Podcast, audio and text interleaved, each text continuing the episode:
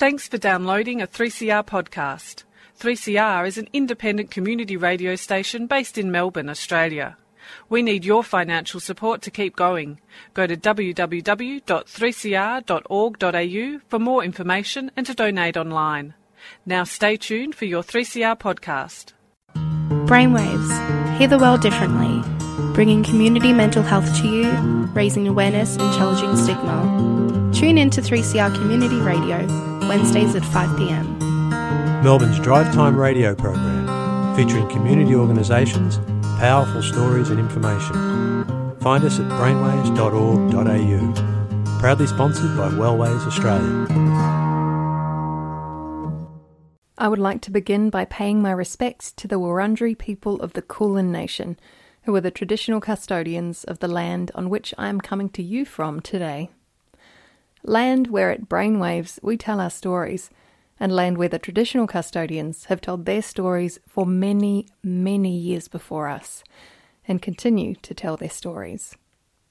I would like to pay my respects to elders past and present, and acknowledge all Aboriginal and Torres Strait Islander listeners who are listening today.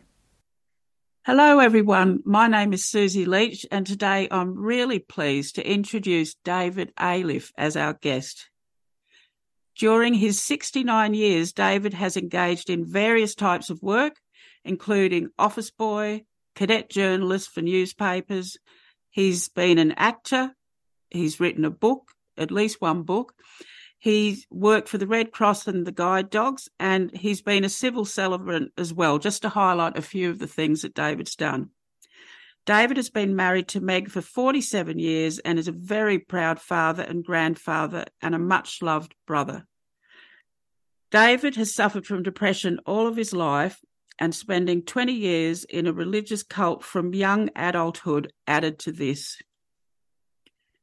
David now lives what he describes as a fairly manic life and has come to believe he has undiagnosed ADHD. During the early years of the COVID 19 pandemic, David started a charity called Humanity in Need Rainbow Refugees, which supports LGBTQI refugees who are targeted by the religious right in Africa. Currently, David runs a disability organisation in Melbourne called Best People Care. Before we start, I would just like to thank Kaylin and Evan for their wonderful expertise and technical support, which I couldn't do without. Hello, David Ayliffe, and welcome to Brainwaves. Hi, Suzie. How are you? And thank you. Thanks for the welcome. Yes, it's wonderful to have you here. David, look, that was quite a, a, you've done so much in your life, so that was quite a lengthy introduction. But can you tell us a little bit about your childhood and the cult you got caught up in and what that involved. I know that you and your family were interviewed by Compass on the ABC about this, and that you and your brother have written a book. Yeah, sure. Look, I I, I had a very happy childhood. Um, really, um, I was the I was the uh, the baby of the family, still am, and uh, my my parents must have forgotten the menu or something or other or the recipe because I was came along seven years after my sister, um, in my, I struggled through char- through school though. I hated school. I, w- I think I was a very sensitive child from what I've been told, and in my older years, I certainly felt that. Uh, older school years, even. Um, then I, uh, when I left school, I really didn't know what I was going to do, but uh, I was I've always been a bit of a writer. And so an uncle sort of guided me into uh, journalism, which was which was a wonderful choice at the time. But about the age of 19, 20, 19 or 20, I started to, uh, you know, hunger for something more, you know, uh, finding out, you know, the meaning of life and all that sort of stuff. And I, I became a born again Christian. And uh, and with that was this real sense of oh God's got some great purpose for me and anyway, it, I tell the story in the book, of course, and you know, circumstances sort of fell together that seemed to be God driven. Now, I I am a great believer in um, coincidence more than anything else, um, and uh, I came across this church. I was a journalist working for Southern Cross magazine of the Anglican Diocese of Sydney, and um, I came across this this uh, church that was practicing healing and deliverance, and I went up there and really came to think that this was where I was meant to be. Of course, I met my wife there eventually, but it did become a full on cult. Um, this woman who claimed to have these incredible spiritual gifts ended up claiming to be God, as you do. Wow. and uh, so I was, she was, uh, I was uh, in that group with her until she died 16 years later, and then I was, um, I was in charge. Okay, well, David, can you tell us the name of the cult? It was called Zion Full Salvation Ministry. That should be enough. yes. And did it have a lot of members? Was it like Australia wide or? No, it, it was only a very small um, elect group. There was only about probably 70 to 80 people at any one time. Um, uh, you know, Violet claimed, Violet Pryor was the woman's name. She claimed to be the bride of Christ and then went on to claiming to be God. Um, and we didn't really need to get a whole lot of other people because we were just so special. That's remarkable. Yeah. And how did this, like 16 years, how did this impact your personal life? Well, as I said, I did, I, you know, I, I really did suffer from depression all my life um, and my, through my childhood. Uh, the, those years were very, very difficult. She was, she was a narcissistic sociopath, um, a complete control freak. And um, so I used to get calls 24 hours a day, pretty much you know, in the middle of the night and you'd get a call and you're supposed to answer within two or three rings, or you weren't being spiritual. Um, and so life was bloody awful, to be honest. Um, and uh, I, there were times when I even, you know, even thought of suicide, but the only thing that kept me going was the fact that we, you know, produced children pretty quickly, and we had three gorgeous little kids. Um, um, and so that that really kept me going. But no, it was they were very difficult years. So it was like coercive control, and you had lost your power to live your own life. Absolutely, absolutely. Yeah. You and and also the the you you lose confidence in yourself as somebody does in a uh, a domestic uh, coercive control relationship issue. You know, you you you you suddenly become a much lesser uh, example of yourself. Um, and uh, a, a, dear friend of mine painted a portrait of me.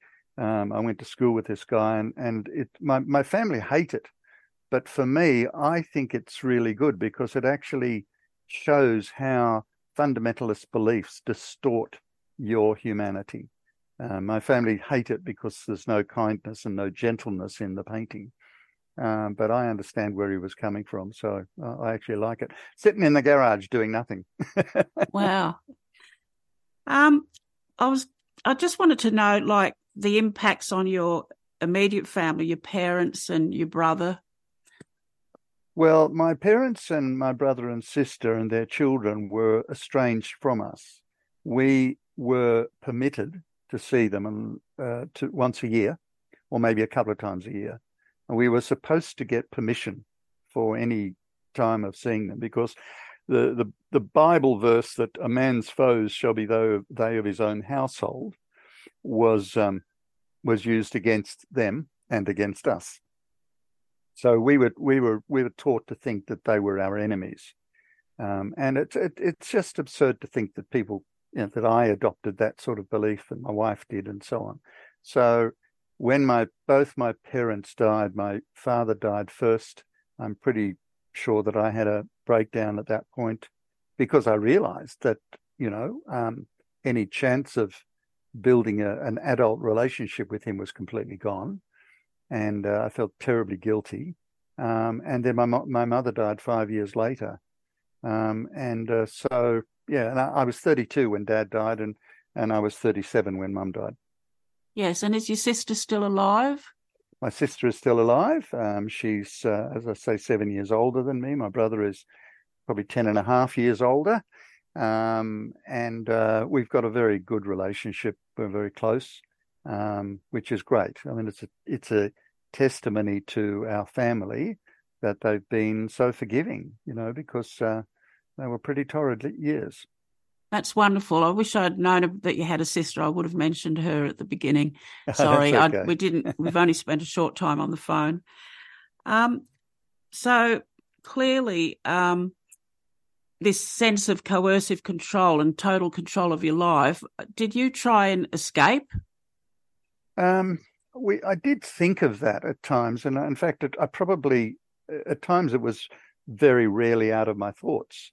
Um, but I, I, can remember very clearly I'd had a, a, pretty meteoric rise in the couple of years that I was a journalist, and I worked for sub, suburban newspapers in in Sydney, and uh, I got through a cadetship in like one year, and then I I ended up uh, sub editing uh, newspapers in Queensland and and so on for Cumberland newspapers. Um, but I remember I would imagine myself escaping and then going back to Cumberland newspapers to these people that I knew, the editor and the you know editor in chief and so on, and I I could only picture myself freezing and unable to talk to them, and that's and I think that was because you know um, of of what had happened to me in in that period of time.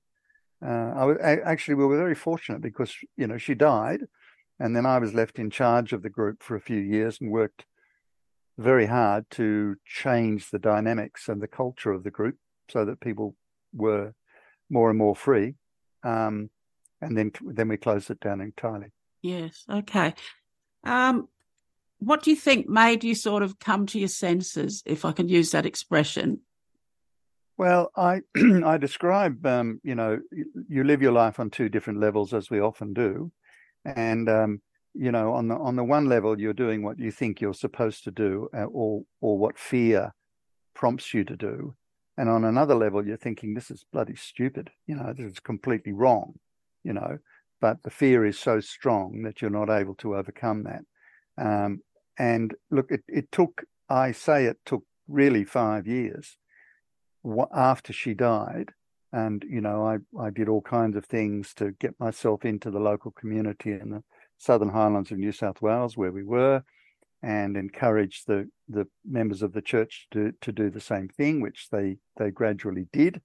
Um, and uh, after five years, I suddenly realized that I had examined everything in my in my belief system to do with Violet and my supposed Christianity, um, but I hadn't come to terms with who she was or wasn't.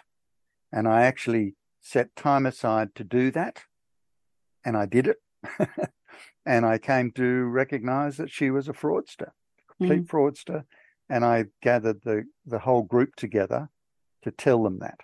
Yes. Um, the extraordinary thing that happened at that time was that everybody accepted it.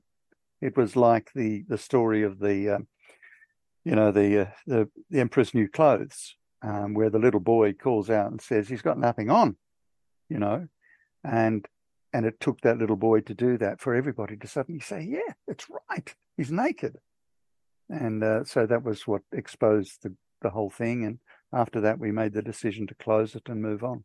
Yes, an epiphany in in some in some sort of way. Yeah, absolutely. Look, you've mentioned, you've touched on your depression. Um, can you tell us a little bit more about your depression, how you've dealt with it over the years, particularly in recent years?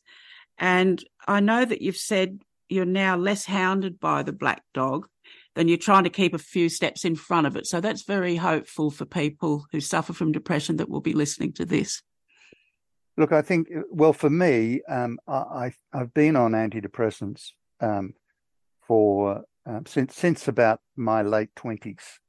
So that's a awful long time, um, and I, yeah, I'm, I'm, the fact that I'm running a business at 69, which is which is I do with people who have disabilities, and I have to say I love them all, and and they love me. So that's really actually good for me um, because I, I, get a lot out of it.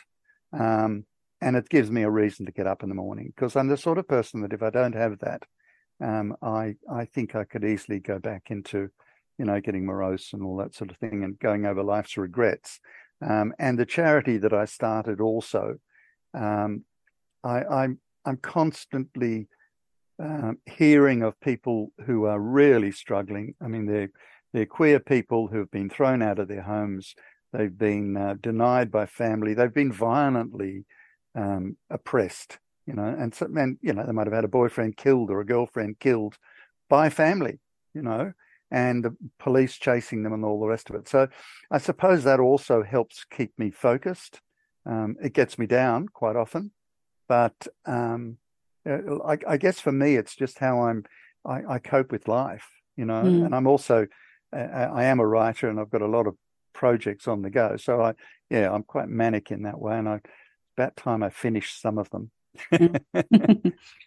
um, interestingly, uh, one of the empirically proven uh, therapies for depression is doing a little act of kindness every day. So your mm.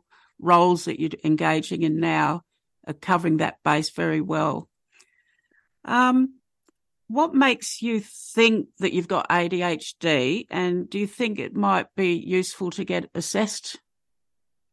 I'm, I'm not sure whether it would be useful to be assessed um, uh, because I'm not sure what that would produce for me. But look, the reason I think that I have got that is that I've, you know, the the reading I've done on it um, tells me that I fit the category pretty well because, you know, all through my schooling, um, I I did very well at school up to year ten in high school without doing any work um, because I could never apply myself, and the subjects that these days would interest me greatly, things like science and history.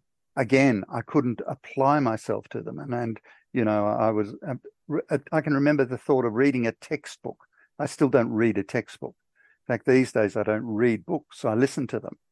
And I find that I just can't get the concentration to actually read a book, which I regret because I always used to love reading books, listening to them is, is what I do. Um, and I find I start something new and I get bored of it so easily. Um, so, you know, uh, it's it's kind of like the you know the the brain's constantly looking for something else to uh, to make yourself feel happy, and so you go onto this thing and you're feeling pretty good, and then suddenly you lose interest in that, you move on to something else, and um, it's not actually it's not actually that helpful, is it? Okay. um, Look, I know that you're passionate about the organisations you're involved in. Um, can you uh, enlighten our listeners about your organisation, Best People Care, which is your main um, focus at the moment? Yeah, well, look, uh, my my eldest daughter is now working with me there, and she's she's really good and uh, a great organizer and so on. I joke with her that I'm still the boss, but sometimes I don't think I am.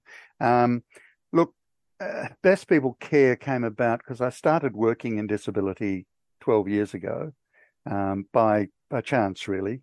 Uh, I'd been working in fundraising and kind of got really over that. I'd done that for 10, 10 years or more. Um, and uh, I just, when I, when I started uh, in disability, I just loved it because, um, you know, you, you're focusing. I had a cousin once who was born with a severe intellectual disability. Um, and I absolutely admired his parents, my uncle and aunt, for the love and devotion they gave to him, and you know, changed their lives dramatically. So um, I suppose that was a motivator for me. Um, so I re- I've loved what I've done, and during COVID, um, the opportunity was there to start a business because the major organisations had had to cut back so much, mainly through, I think, fear of litigation. Um, but that meant that individual clients who didn't understand COVID, didn't understand the restraints and restrictions and so on, were going to miss out enormously. So I started a business that is a, a non-registered um, NDIS provider, and that's a category that that is an appropriate category. Um, and I was able to then do things that the other organisations couldn't do, and make a difference for the primary carers, being family, um, and for the clients. And uh, we've we've continued doing that. I've been doing that. We take them away for two weeks for two two or three days, and we stay somewhere, and we do different things which they absolutely love, and they look forward to it from, you know, month to month. Um, and we take them out once a week somewhere, So we're doing 10 pin bowling or whatever, or the things that people do. I suppose the biggest difference in the way I operate and the way my daughter now operates with me is that um, organizations have very strong boundaries as to how a worker responds to the client. And that's fine. And there are legal reasons for that as, as much as other things. But it's not what the clients want. Many times, what that client wants is a friend. You know, they can't get out and do things for themselves, or they need help with their finances, or or whatever it is. But they don't want a professional. They want someone who who can be, you know, in a sense, part of their family. Yes, so, a human connection. A human connection. So that's that's uh, what we provide, and uh, uh, we we also do work on boundaries, but but uh, but you know, I mean, I get calls from some of the clients at different times, and you know, I just feel that, that they just need someone to talk to. Mm. You know, it's not all about you know charging them for for everything I do. It's just they they need to say hello and say we've mm. missed you or whatever it is. You know. Yeah. Well, you're a very empathetic person. I I've come to realise that, and um, very pathetic. Did you say? Empathetic. um, and it would be less than human not to feel a connection like as a retired nurse it's hard not to feel connected despite having to keep boundaries with the people absolutely. that you're looking after yeah absolutely yeah now with the time we've got left what caused you to start the charity humanity in need rainbow refugees? And i understand it, it covers a lot of people diverse people. It, it does. And look i i started it because um on social media, I got a, a someone pleading for help for food, and uh, I was going to ignore it because you you never know whether it's genuine or not. Uh, but then I noticed this person was a friend of another mutual friend of mine, so I contacted my friend, who then said, "No, no, he's he's genuine. He's a, a refugee," and told me something of his horrible story, which most of them have a terrible story, really. You know, I, I'm a father of four kids who I adore, they're all adults, and I love my grandkids. And the thought of a parent throwing out a daughter or a son because they turn out gay or lesbian or trans, whatever, I just can't understand a family not loving their own child. You know, you, you raise that child, you cuddle them in your arms. Um, it, the mother um, feeds the child on the breast. And then suddenly a day comes when you say, I don't want this child anymore. And to me, that is just so wicked. So I, I also was pretty cranky, pretty angry, furiously angry, really, because a lot of the troubles that have happened in Africa have come from Christian missionaries and uh, particularly these days from hard right um, uh, fundamentalist preachers. And they preach hatred. And uh, so, you know, I, I, I d- decided to support this one person and then came someone else. And then because of my background in charities, I said, look, let's form an organization. So we've done that now. We, we put out uh, many thousands a month, um, basically to keep people alive. And so uh, I'd love it if anybody would like to help us in any way at all. If you haven't got money and you can, you know, give us some expertise or you know, something or other, that would be wonderful. I've got a podcast where I, I look for people to buy us a coffee that we can then pass on to, to some of these wonderful people. Um, and uh, that's on that's on YouTube, and I can give you the link for that. Yes, uh, actually, uh, but, David, yeah. how can people follow you or make contact? Can you go into detail, please, and tell us about the name of your book, which I believe was written by you and your beloved brother? Uh, yes, exactly. And the book is on on uh, Spotify as an audio book now. Um, I have several paperback copies left, so if anybody wants to contact me, I can give you the my contact details.